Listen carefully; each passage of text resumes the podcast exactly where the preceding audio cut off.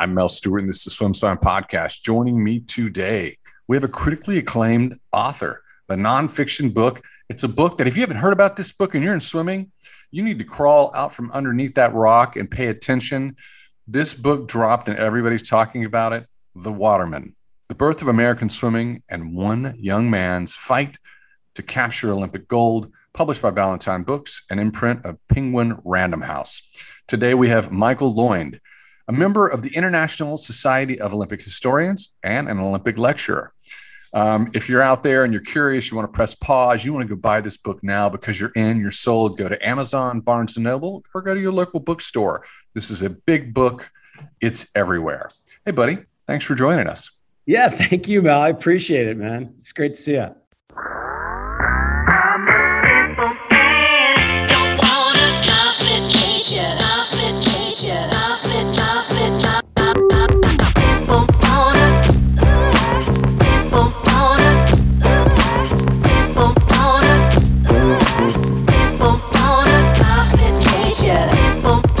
I, am I'm, I'm this is this is confession of sins time.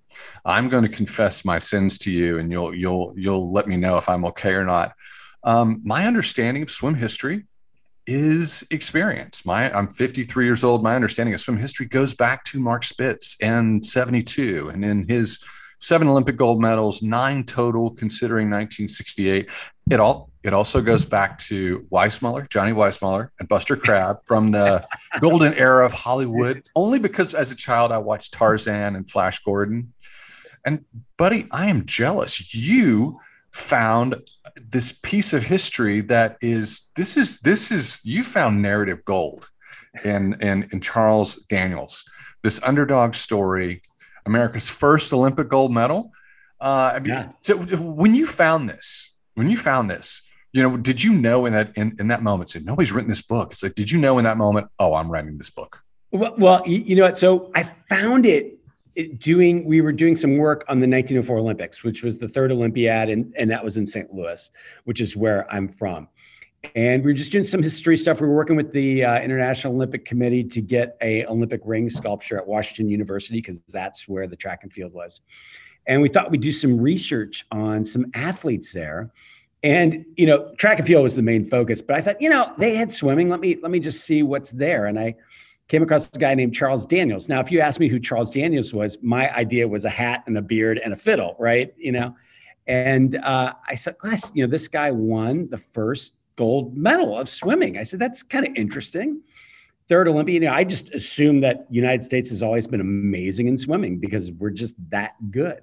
Um, and then it, it's it's like you dig a little deeper and you're like, gosh, you won five medals here. Then you dig a little more and it's like, wait a second, this guy invented the freestyle. It, it invented, excuse me, invented the freestyle. Like that was actually invented in in the last century.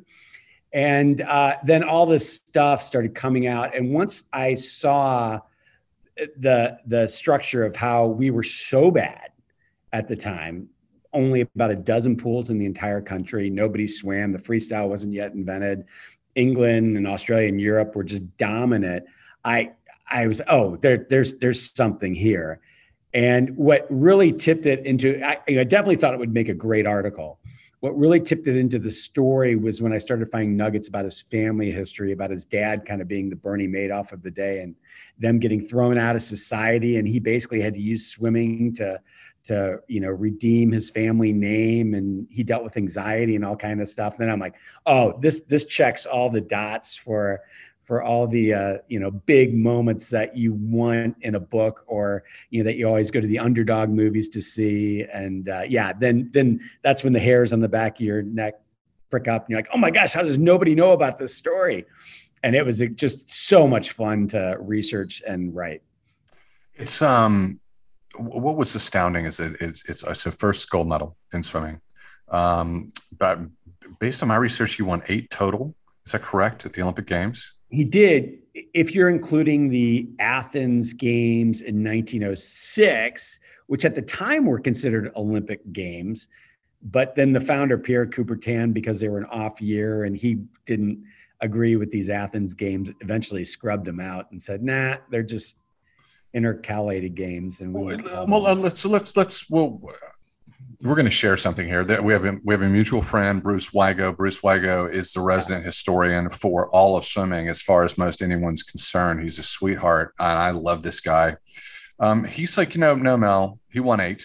He goes, he goes, for being fair on on the stage, it's eight medals. And what was astounding was that, you know, shame on you for not knowing, but this was the greatest performance um, until Mark Spitz, till the Spitz era. Yeah. And so, you know, he was the greatest for six, nearly going on seven decades. That's right. Which is, which is, uh, it's pretty eye popping. And, and I, and I was like, how do I not know this? I, you know, when you look back into his, when you're an Olympic champion and you feel like you know your history, you're like, yeah, the Olympic games started in 1896 and, uh, you, you know, you you remember Duke Kahanamoku and and Weissmuller. You, you this little pieces of history. You you went in and you opened up this moment in time, and uh, I, I liked your answer on when you knew you were going to write this, because it, it's what you found was timeless truth. Um, the timeless truth is this, and it's a sneaking suspicion I've always had, but I never understood it until I was in middle age it's that um, it's almost unnatural for people to achieve at a certain level. There's always something going on. There's always something dark in their history. There's something broken. There's some sort of trauma. And you and uh, I would look at certain athletes and say, like, you know what, I, that person, I hate them. They're an artist. They're just talented and beautiful. They they look like they're you know Picasso's. You know, just just making this beautiful painting in the water, and they just it just comes naturally. And when I find out eventually is that no, there's something going on. And they've escaped to the pool to do something amazing because they're they're escaping from something harsh and dark. This is in the story. So you this timeless thing happened at the very beginning. And uh, that's a truth that people should know. And when they read what this this narrative that you've put down, that you've chronicled, it's they're reading something that is timeless truth. Can you explain the the dysfunction uh, that that you know the era to explain the era and explain the dysfunction that he that he that he lived through. Yeah yeah totally. And, and mel like you said i mean like all great at, at, at the bottom of every great underdog story like especially sports narrative it's never about sports. If it's going to be great it's never about sports. It's about the grit and the personal struggle.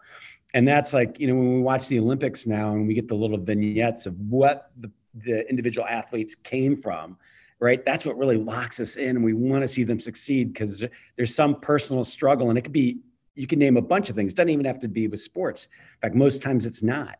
Um, that just just transcends everything. And so back then, the, the times was there were two things going on here. Number one, swimming was non-existent. Nobody swam. Um, if you read the book, you'll you'll find out why. There, there's there's a whole history behind it. A lot of it had to do with Puritanism and people in states of undress that just weren't proper. So so nobody really swam. Especially in the United States, there was only about 12 pools in the entire country at the time that were year-round competitive. Most of those were in elite athletic clubs, so weren't accessible by the public. Women, and this is the other layer, women because it was Victorian era and they had to wear you know, they were mostly seen in gowns. You see from the neck to the ankles to the wrist, you know, to cover all their skin, so not to um, stoke male uh, passions or anything like that. And they had the same restrictions on swimming, and so many women drowned, even just getting into ankle high, you know, knee high water, because the waves would come in and rope all this you know 13 pounds of fabric around them and drag them down and they couldn't get up and um, it was just tragic. And it was swimming and really the invention of the freestyle stroke by Charles Daniels that opened the doors for women to finally not wear these gowns because you couldn't perform the freestyle in them, nor could you swim properly anyway, which also opened the door for the women's rights movement because then they started to be able to wear skirts, little you know, a little more revealing dresses, and it opened the door for women in athletics because before then they could not compete because you couldn't see a woman sweat. So if you look at any of the sports that women were in, it was golf, it was tennis, and it was archery, and they're in full gowns, a lot of times in big hats. It's ridiculous. it looks absolutely ridiculous. And swimming was really the first anaerobic thing where they were working hard and could sweat because in the water, you didn't see them sweat, right? Because they were just bathed in water anyway. And it opened up the whole door for women to compete in athletics in a way that never happened before. A lot of that, and Annette Kellerman from Australia was a huge proponent and activist and one of the first to break through that barrier by wearing a men's swimsuit. And her famous line is, I can't, you know, I can't swim wearing more clothes that you put on a clothesline, more fabric than you put on a clothesline. Um, so she wore a men's swimsuit and was just a, a, brilliant spokesman, so charming that nobody could really um, scold her too bad. With but, our current with our current Supreme Court, those, oh. those suits could come back at any moment. Scary. I know. no, I, I, I, don't mean to pull you out of your narrative. I, I would like to. It, it's it, everything. Everything in the Watermen is is a is, is a discovery. It's it's it is. You are an archaeologist in in this world, and it's um, it's. I think a lot of young readers will appreciate it. But if you're you know if you're someone of a certain age, maybe you're over fifty, you're really going to love it the uh, as, as, I understood it in, in, in the 1900s, it was uh, it was swimming for a period of time was what was what poor people did, and it was dirty. And then it was, uh, but it eventually became high society. And uh, was this was this the God was this the robber baron era? It was probably a little bit after. It was on the end of the Victorian era, the end of the you know the golden age, uh, the Gilded Age, I guess. The Gilded Age you know, is right on the edge there. And uh, yeah, I mean, if you if you think about it, uh, so the people who swam it was for bathing more than anything. You know, people who lived in tenement houses where you can you imagine not having a bath in your house? You know, if if you bathed, you had to bring in a tub from from the the latrine out, you know, the water pump outside, if you even had a good pump. And that's how cholera and that's how cholera spread and became a, a pandemic because people were doing this. And in the early 1800s, that's how bathhouses began, just to clean people off in England and to promote cleanliness. And that's how competitive swimming was actually born. Because as soon as these bathhouses were put in, people started racing back and forth in England. And, um, you know, they were, it was a sport in England probably 75 years really before it even started here in the United States, where I did, I did, want to bring you back to this this point. I mentioned that uh, that elites, um, you know, typically if you look into their past, you look closely enough, there is something that's going on. That's a, there's there's some trauma, or there's some dysfunction, or there there's anxiety, or there's there there's something going on. Uh, you know, I, I, on the surface, Charles Daniels didn't have this. He was born into privilege, uh, and um, but it, that was a, that was a facade can you explain a little bit? You don't have to give it all away, but can you give a, give us a little bit of of of what he was dealing with in his family? Yeah. yeah. So he he came from a very well-off family in Buffalo. So they were in the society pages. His one grandfather was a New York Supreme Court justice, uh, congressman, started the law school there. His other one owned one of the biggest department stores there. So they were very well off. And his parents were in that whole crowd they got married. His dad eventually becomes kind of the Bernie Madoff of the day uh, when they moved to New York City. And you think about back then, you know, you didn't have radio, you didn't have TV.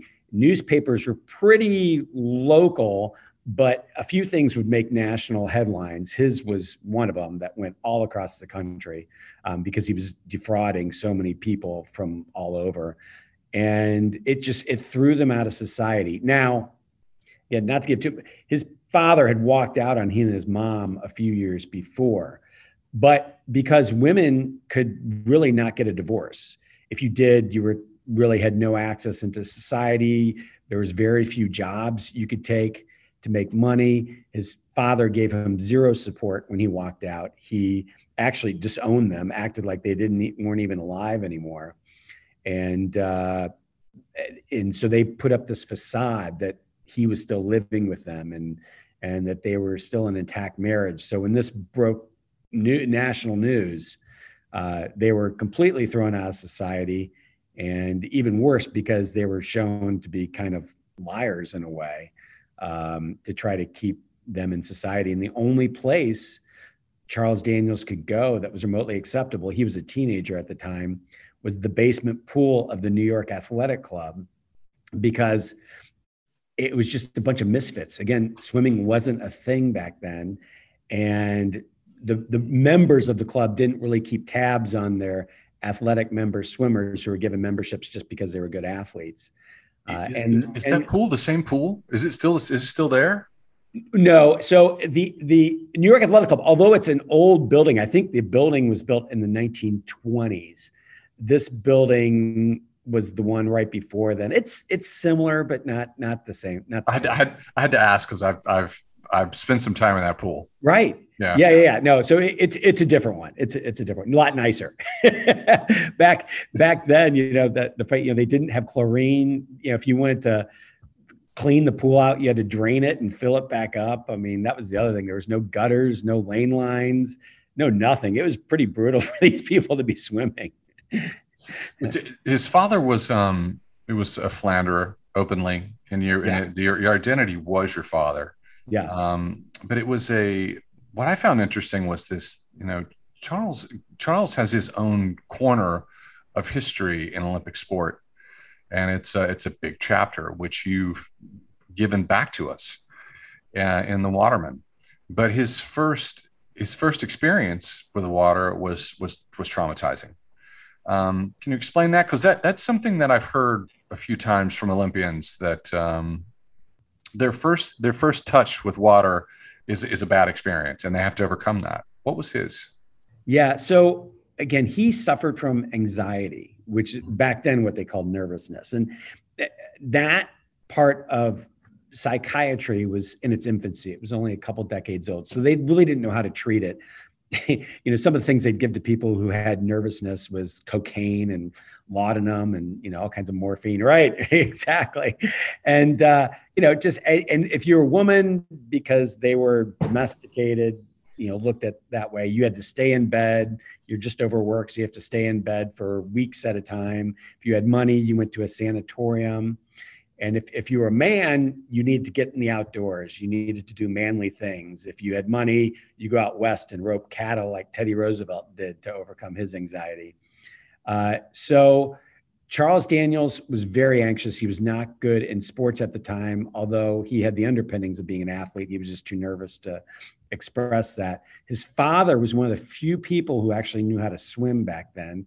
They grew up on Buffalo, so he somehow was self taught on Lake Erie and he basically marched him to one of the few public pools. Well, not public, you had to pay. It was a private pool, but you can get access to. And he threw him in and just said, basically said, swim. And back then, you were almost on like on a fishing line. So he was tethered to a pole that his father was holding.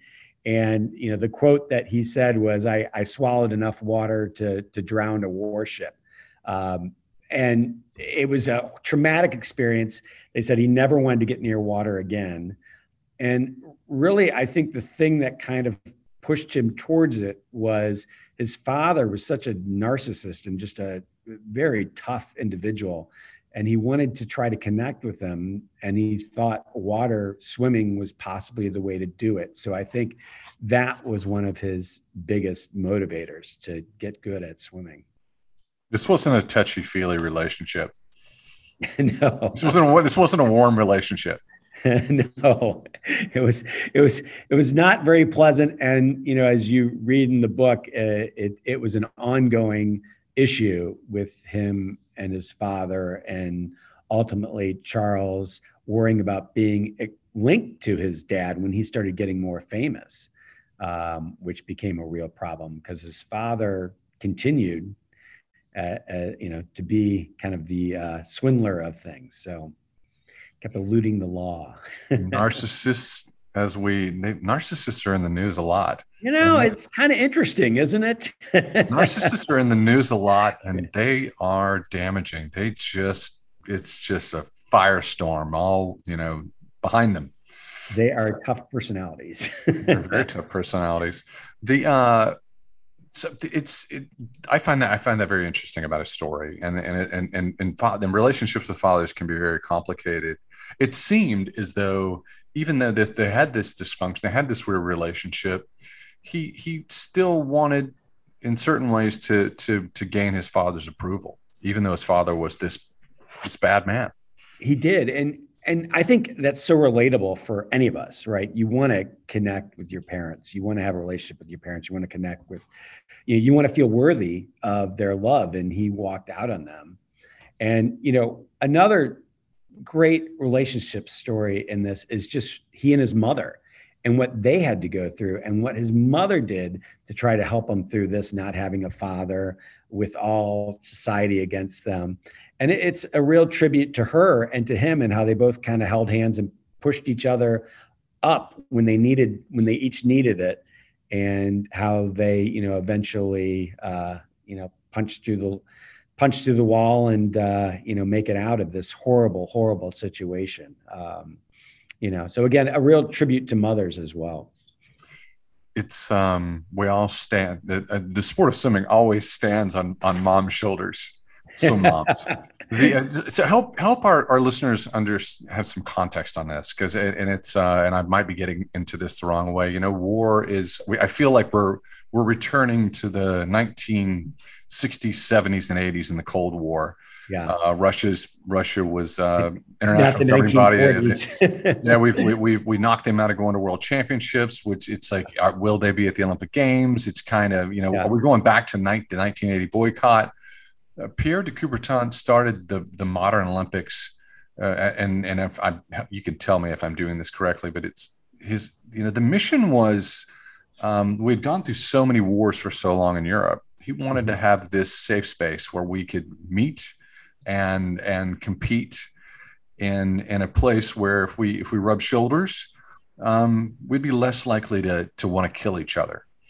Um, yeah. Tell me about the, the, this era of the modern Olympics and the launch, and and this is like a startup. You know, it's how did it go in you know 1896 and 1904 yeah. and yeah, I mean, so Pierre de Coubertin was French, and France was, you know, was one of the world's great powers, but wasn't really. It was really waning at the time. Germany had marched in, and and you know, Paris fell, and uh, that was one of his big influencers, and he, he was trying to figure out a way to get France back on, uh, back to being the top dog, or, you know, at least at that table.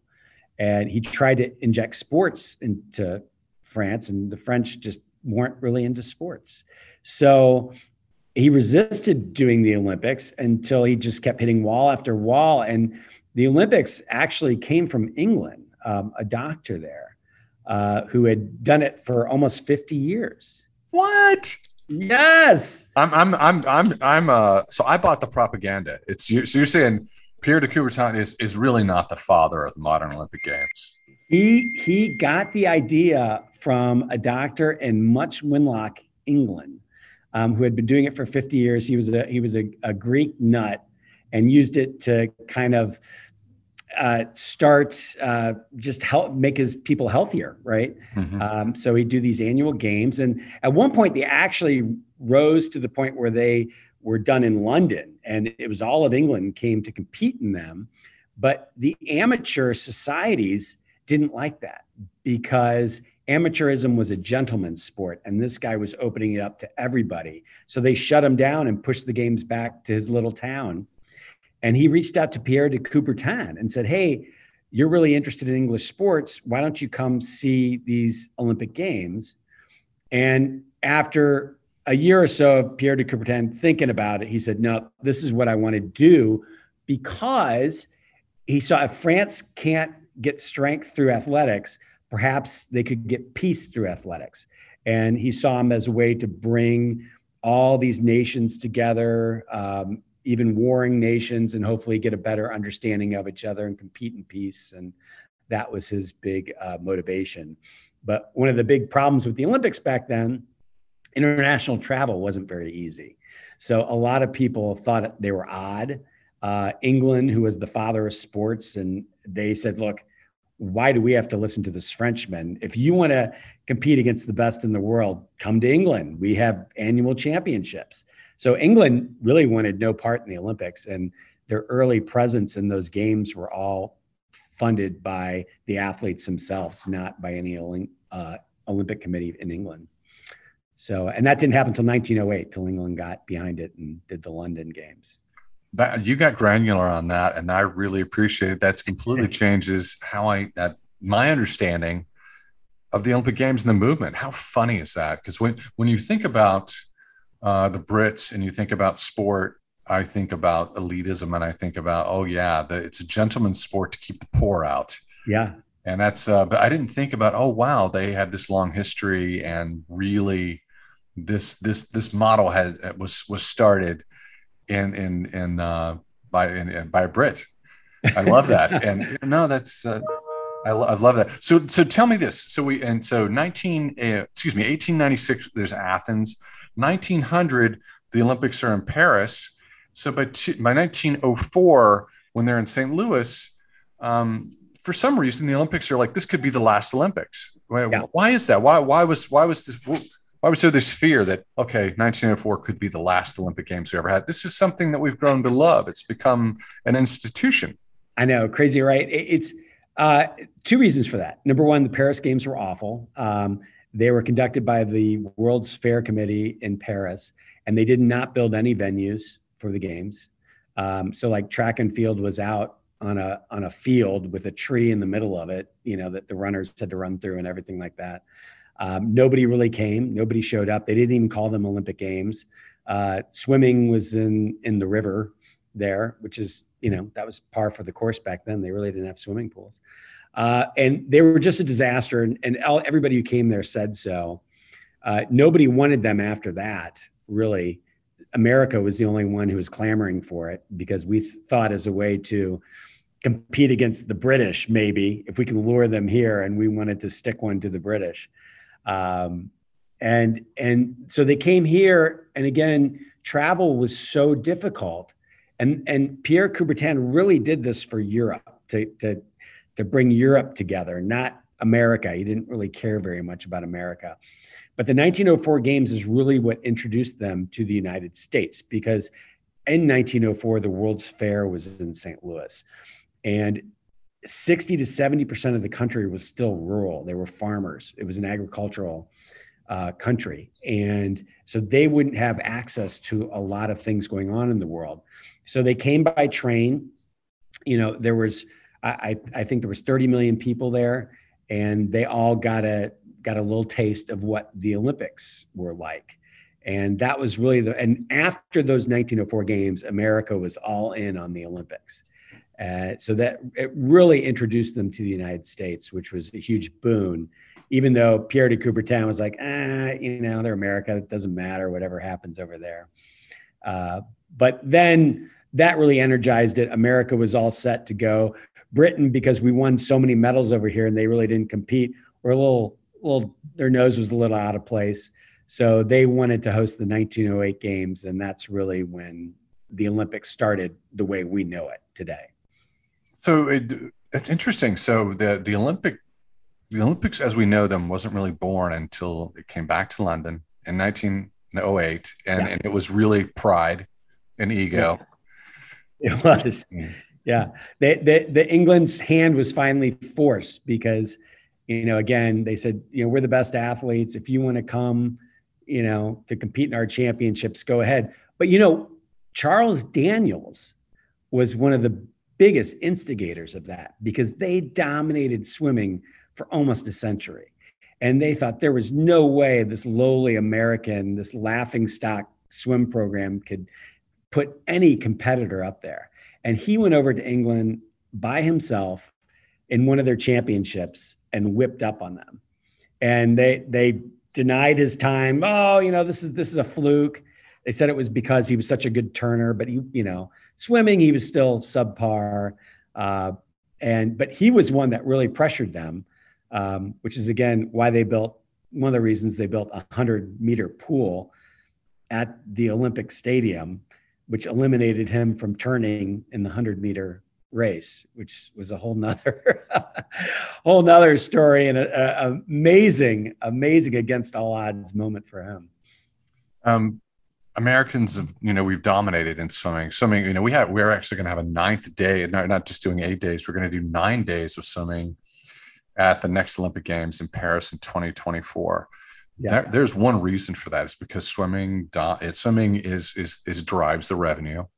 and yeah. uh, television rights and TV time. So magically, right. I mean, an extra more events in one more day. Love it. It's I mean, I, I, I, I love it, you know that's one of the top thing. You know, I I'm good friends with Jackie Joyner Kersee, and, and I secretly go, you know, I really watch it for the swimming, and then I watch the, I watch the track and field. But um, I, I just, I, they're, they're amazing, and and again, back then, our Olympic Committee didn't even want to sponsor swimmers, and it wasn't until Charles Daniels stepped up and forced them. You know, he was very vocal about it uh, to start sponsoring swimmers that they finally accepted that but it was a secondary sport and now it's probably the top ranked you know at least the top watch sport in the summer olympic games. It is the top watch sport. That's why we have the that's why we're having the ninth day. It's why right. it comes so early in in the program. You know since uh since the time of the watermen uh, americans have won 578 medals um, Australia, I, I, think they're come they come in second, and they're less than half of that, like with two twelve. It might be a little higher. I have to go check my numbers, but those are roughly correct. Yeah. Um, yeah. So it's just it's it's yeah it's it's it's crazy. I mean, I I saw a stat. I think as of the not the most recent ones, but I'm sure it hasn't changed. We've won more gold medals than the next 11 countries combined. I mean, that's unheard of. That's ridiculous you know, it's, it's just incredible. So it's, um, I didn't know the Brits were so sneaky and like, and that, and then it was almost like this, this sense of pride, or maybe just a little bit of shame that, that, that, that, that took them back to the table in 1908. And that's where the Olympics really started as we know them today. Did they do anything? So they did the hundred meter pool because he was a great turner. Did they do anything else? What else? What else did they do? Anything, anything sneaky to Charles? yes, they did. Yes, can, they can, did. You know, you don't have to give everything away. Can you tease it? Well, you know, again, they did not want this American to win on British soil in front of, you know, 50,000, 60,000 people. So they, and England took great pride in their dominance on the water. They, you know, a fourth of the globe was under their empire and they ruled the seas. They had the biggest navy by far, you know, bigger than the next two combined. Um, so swimming was a real point of pride to them and to ensure that he didn't win and certainly didn't set a world's record. Uh, you know, again, and you read this in the first two pages of the of the book. It's in the prelude, so I'm not giving too much away. Uh, you will see that they the cadence they didn't do a gun. England didn't. They said on your mark, get set, go, and they've all they always did that. And get set was more a question to the athletes, like, are you ready? And they'd make sure everybody was ready and then they'd say go. Well in the gold medal round because charles they changed they told everybody that they were going to change the cadence except charles daniels to on your mark go. So yeah. So you can only imagine what happened and uh, you can read the book to find find out but it's it was it was crazy that that actually happened but it did that's shady. That's really shady. I'm I'm I'm changed. I, I've formed all new opinions about my British friends. They've gotten a lot better since then. All right. So are you are, are you? I'm I'm sure you know, but uh, it's uh, you with you with a huge publishing house. You have to be uh, you have to be sold over over in the UK. I'm wondering how you sell it in the UK. They need to read this. you know, actually, believe it or not, the, the rights have yet to be sold in the UK. So we'll see. We'll, we'll, we'll, we'll, see how it goes. they, they, need to they need to read this book. I don't but, know if you I don't know if you okay, go ahead. I was gonna say, but it's great, it's a great history of England and, and sports and swimming that they very much began and were a part of. Uh, so uh, I, I hope it I hope it, they do get a chance to read it. I think that, in, in out of respect for our, our, our British peers, um, you know, they are not they are not the size of the United States, and they have been producing great talent since 2012. So kudos to them since they since they brought the Olympic Games back to to London again. Yes. Um, it's, it's is there anything that I'm missing? Is there any is there any morsel from the Watermen that you would say, you know, I I, I swim swim fans, you need to. This is something you might want to know that would push you to, to go out there to Barnes and Noble or go to go over to Amazon or go to your local bookstore and make this buy. I think this is something that everybody should have on their coffee table. I, I, I, you know, I feel, I hope we made it thoroughly entertaining as far as this decade of America, because it's really a story about America. I mean, swimming, it, it's about the birth of a cultural institution, a movement, swimming, that really changed America a lot. And, and, uh, that's what it's about. I mean, it's it's when America became America, and swimming was a part of that. And the Watermen, eh, which includes Annette Kellerman, were a part of that. And um, you know, for women's rights and just sports in general, sports was still coming into its own. And that's, I just found that time in American history just hasn't really been written about as much as we see like the Great Depression, World War II, and all that kind of stuff. Um, and it was it was the time when we became who we are uh, today, and I just found it so fascinating. And uh, again, I love underdog stories. I love the hope we get when we read underdog stories. I love getting choked up when I read underdog stories. I love that sense of empowerment and I can do anything after you watch an underdog movie or, or read a story like this. And um, I, I was just happy, so excited that I, you know, that I was a, uncovered this nugget by um, pure happenstance. And uh, like I said, to put it out in the world, I, I, just hope people really get to enjoy that and get to experience all those good feelings that we love. And my kids will tell you, underdog story. I will, if Hoosiers, Rudy, all those, I will cry by the. You know, I have, I'll have tears in my eyes. I'll be choked up. No matter. I watch it 50 times. I'll still have that. And um, like I said, one of the one of the really cool things through this whole process, besides meeting a lot of my heroes growing up in the swimming world, uh, was I got to meet Angelo Pizzo, who wrote Hoosiers and Rudy, who read the book, loved it, and um, reached out, and we got to have lunch about a week ago. And one thing he told me, which Mel was telling you earlier, he's like, "Hey, you know, I grew up in Bloomington, Indiana, and Doc Counsilman was my neighbor." He goes, so I, I was over there when Spitz and all those guys were there. And, you know, back then it was Indiana and probably USC were just the two dominant swim teams and uh, quite, quite a time to be over there. And Doc Counsilman is just a legend uh, in the sport. So uh, just really super cool. And, um, you know, again, I, it's nice. It's nice to hear somebody like Angelo Pizzo, who I've so looked up to, and I probably I told him I, I said, you know, I watched Rudy 50 times when I was writing this book because I was I was just reverse engineering it. Uh, in addition to Seabiscuit and Boys in the Boat. So I, I'm glad it resonates like that. Well, I believe in dreams. I believe in manifesting dreams. And I believe that when you have that faith, you have to put the works behind it. You've delivered this book.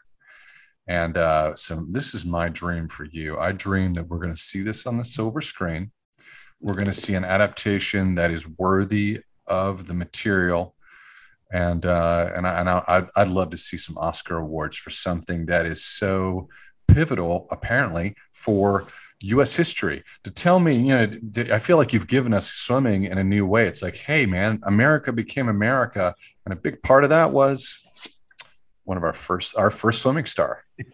That's exactly it. That's exactly it. And I, and I do. So, starting what you said, making confessions, I have to confess, I'm not a very good swimmer. I swam growing up. I was a lifeguard. And through this whole process and getting to talk to talk to all these Olympic swimmers like yourself, I'm like, wow, I was doing a lot of this stuff wrong. My breathing technique. In fact, I was having lunch with John Naber last week out in LA. And then I go to my mailbox the other day and he sent me a DVD that he did of how to swim properly, which I could definitely use. And I, I just joined our local masters team, so I, I hope to uh, hope to get more into it. You're in good company. So let's stick a pin in this conversation, and uh, we're going to revisit it. I think that we're, you know, I'm not saying when, but there might be a, an announcement sometime in the future, something new that's coming up that you can talk about publicly, and we can revisit uh, the Watermen because I, I feel like it's going to go on and have another life in another medium. But uh, thank you for thank you for coming on. Uh, thanks, Mel. This is great. A lot of fun. Thanks so much. And thanks for all you do for swimming.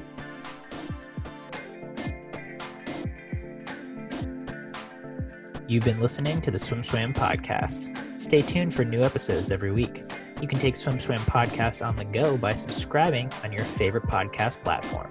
Look for links in the description below and be sure to subscribe to our YouTube channel for more videos as well.